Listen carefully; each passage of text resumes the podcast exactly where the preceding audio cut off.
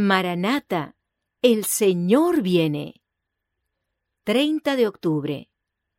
Nuestra redención se acerca. Cuando estas cosas comiencen a suceder, erguíos y levantad vuestra cabeza, porque vuestra redención está cerca. Lucas 21, verso 28.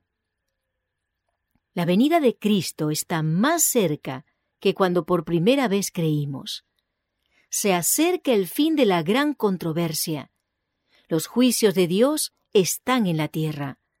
Hablan en solemne amonestación diciendo, También vosotros estad apercibidos, porque el Hijo del Hombre vendrá a la hora que no pensáis. Mateo 24, verso 44 en adelante. Estamos viviendo en medio de las escenas finales de la historia de esta tierra. Las profecías se están cumpliendo rápidamente. Están transcurriendo velozmente las horas del tiempo de gracia. No tenemos tiempo que perder, ni un momento. No seamos hallados durmiendo en la guardia. Nadie diga en su corazón o por sus obras, mi Señor se tarde en venir resuene el mensaje del pronto regreso de Cristo en fervientes palabras de advertencia.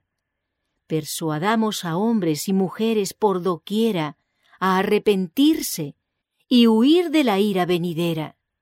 El Señor va a venir pronto y debemos estar preparados para recibirlo en paz.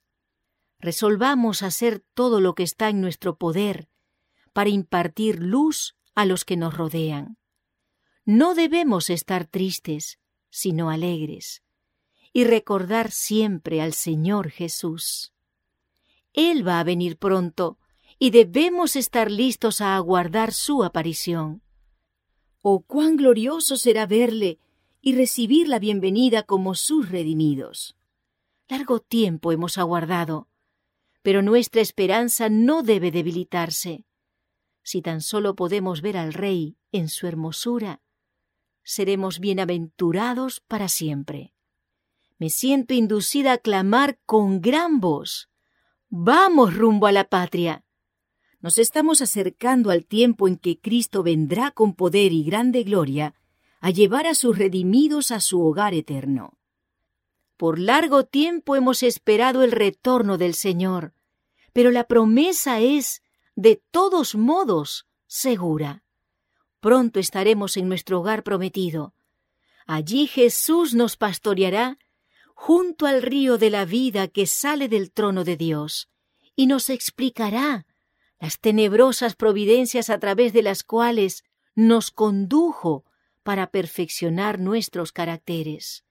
Allí contemplaremos con clara visión las bellezas del Edén restaurado, echando a los pies del Redentor las coronas que ha puesto sobre nuestras sienes, y tocando las arpas doradas, henchiremos el cielo entero con la alabanza debida al que está sentado sobre el trono.